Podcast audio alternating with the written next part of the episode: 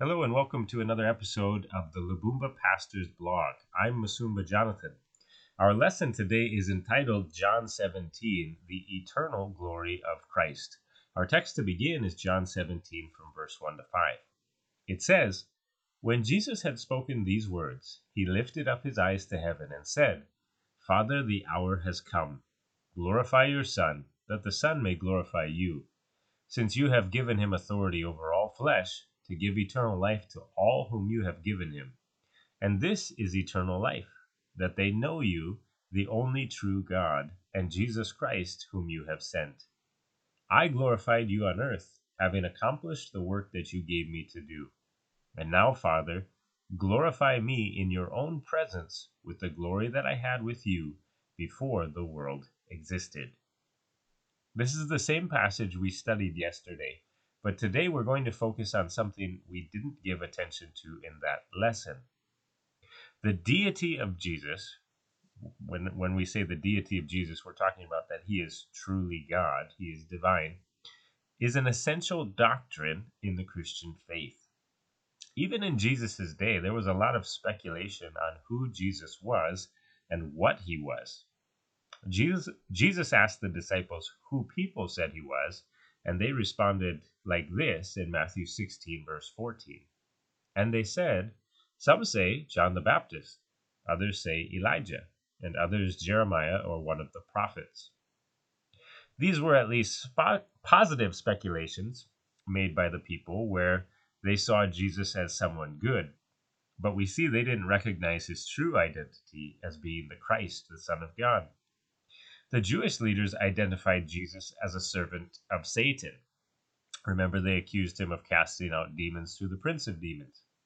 There is testimony from writings from the Jewish rabbis that shows the leaders majorly described Jesus as a magician, sorcerer, and trickster.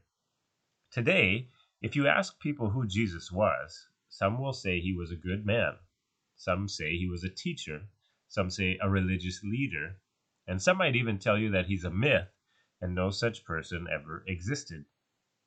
Those are answers we hear from unbelievers. But even among professing followers of Jesus, there's many who don't really understand who he is. Some believe he was created in the beginning with God's other creation, but the Bible shows Jesus was actually the member of the Trinity, that is, the Father, Son, and Holy Spirit, who was the one creating what God the Father wanted. In John chapter 1 verse 3, we read all things were made through him, that's through Christ, and without him, that's Christ again, was not anything made that was made. So the Bible tells us Jesus made everything. This same thing is told us in Colossians 1 verse 16, which says, For by him all things were created in heaven and on earth, visible and invisible, whether thrones or dominions or rulers or authorities. All things were created through him and for him.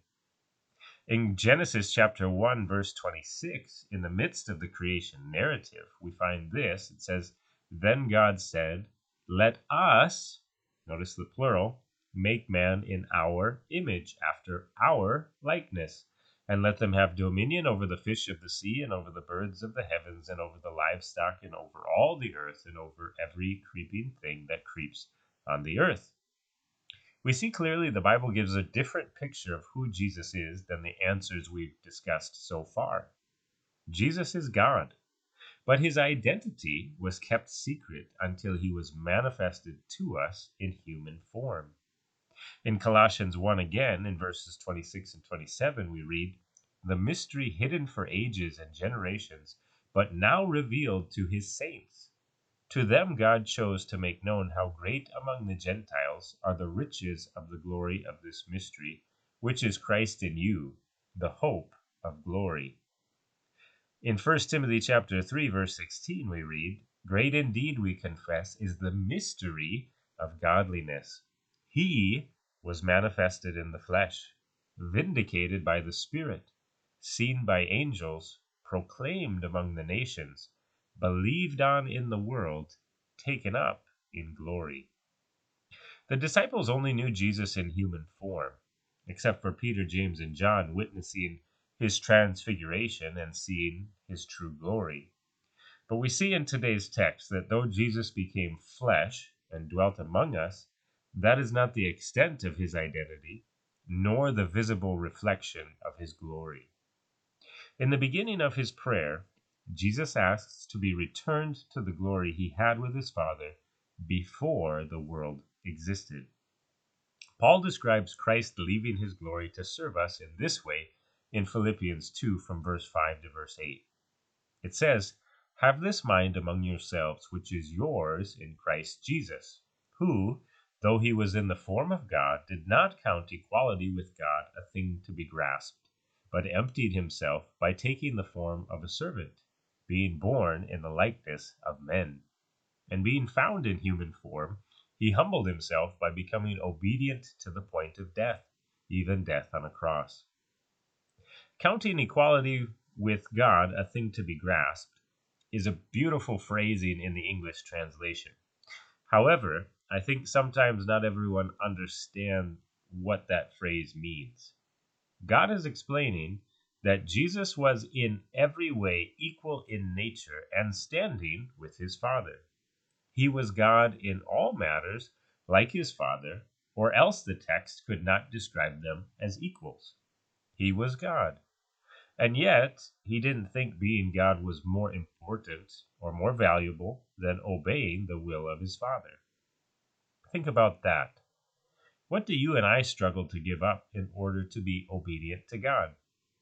Many times it is sinful habits that keep us from obedience or love of worldly things Jesus was God, but surrendered his position to become God's lamb who takes away the sin of the world. It was as that lamb that he was first identified by John the Baptist. He came to take away the sin of the world. But in our focus on his service and purpose, we must not miss that Christ's glory as God is eternal, it is forever.